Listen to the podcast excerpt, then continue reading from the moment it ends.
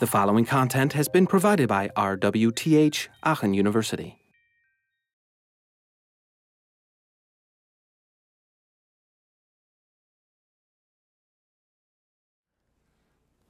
Okay, so this is paper prototypes and sort of the flipbooks or um, storyboard formats, and then you can get a little more interactive, a little faster in, in answering user uh, input that the user might do in a session with those uh, post-its. But that's all still not involving a computer. There's no computer you know, to be seen anywhere in those scenarios, right? Um, once you move on to doing your um, prototyping with a computer, we call them software prototypes. And software prototypes have a, a sort of middle ground between the very simple paper prototype and the full-blown, high-end, um, you know, almost the finished application kind of prototype.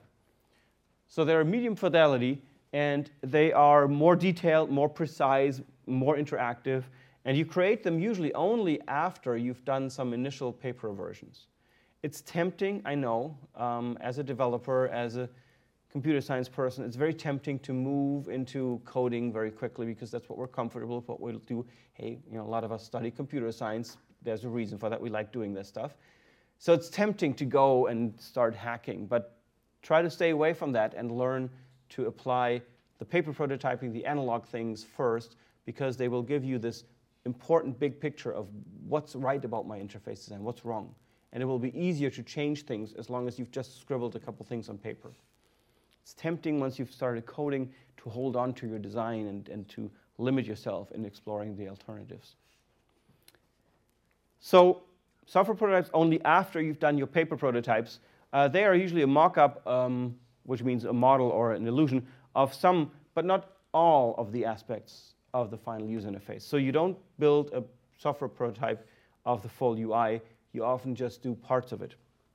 There are different ways of limiting the functionality, which I'll get to later. Um, this could be done in Flash, back when Flash actually existed. Nowadays, you'd probably say, okay, HTML5 maybe. Uh, we'll talk about a couple different techniques that you can use.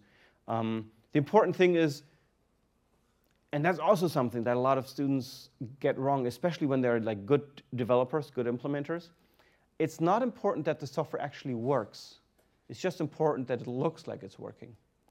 Um, so when you write a, a, prototype, when you build a prototype for, let's say, a, a phone book app, you don't need to implement a full database with lookups and adding and, and removing entries and stuff like this it's not necessary. Just you know, make a couple screens, um, put some names there, and, and limit the possibilities in the prototype to those names that you can select.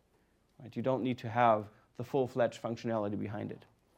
In fact, some of the simpler prototypes, we call them software prototypes because we work with software, but they're not actually running code, and they're not actually programs to write. They might just be um, a series of screenshots you put into a PowerPoint that would also be already a software prototype because we use software to make and to present the prototype, not because we're coding, um, you know, not because we're writing C++ code or something, or Java. All right, so um, some of the advantages that you get with the software prototype over paper is, first of all, uh, it's more engaging for the user to try out. It's something that actually seems to, you know, almost be like the real thing, more or less. We have something on the computer now that we can play with.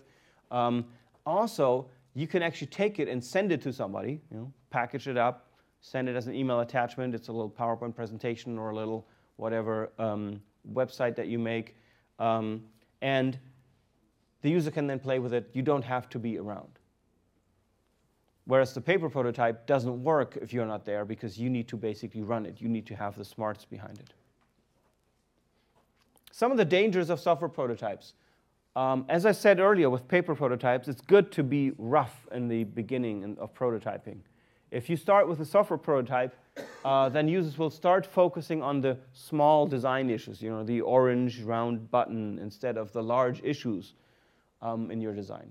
Users might be afraid to criticize it or su to suggest changes because it looks so nice, you know, especially when you've done it using real interface components um, that you use, maybe using a real interface builder or snapshots um, from a screen, um, it might look so nice that users like, oh, this must have been so much work.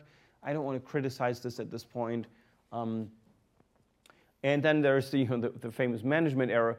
If you show a manager a well-done software prototype, uh, they might think that you're basically done and say, oh, great, then we can ship next week, right? Because you're almost done. And you're like, oh, no. So that's not a good idea. Um, I once uh, had a chance to see um, an, um, an example of a prototype. You guys may know the, the dock from macOS 10. It's this thing that sort of slides in from the bottom. It's kind of like the start bar uh, or taskbar in, in Windows. And uh, I saw an early prototype of that that was entirely done uh, using, I think, there must have been Flash or Director at the time, probably Flash. Um, and, but it was like fully functional. It had like this zooming effect in there, like when you hover over something that it becomes bigger and the other things become smaller. You could go through and it was like a perfectly done, and you, you thought this thing was real, but it was just an animation, right? an interactive animation. Um, and you couldn't, for example, you know, like drag things out and remove them or add them to the dock, but it was, was really showing the, the basic interaction, the everyday interaction with the dock in a very nice way. And this was before it was actually implemented. So um, there's the reason um, that you don't want to get too precise with the software prototype too early on because management might think you're done. And also, um, the reason for that misconception, you know, we might say, oh, that's stupid, why would they think it's done? Well, the reason is actually we, learn, we learned why this happens. Uh, when you think back to the beginning of the class, we said, if a user interacts with the system, the model they build in their head, the conceptual model, is based on what they see of the system, right? When your dad or your mom uses, I don't know, um, Microsoft Word, they see the interface of Word, and that's to them, that's the system, right? They don't care about what's going on behind the scenes. And so if you show somebody a really well done image of a, a piece of software, they might think that's the software. Because again, they don't see the um, things that are going on behind the scenes. They don't think about those as much.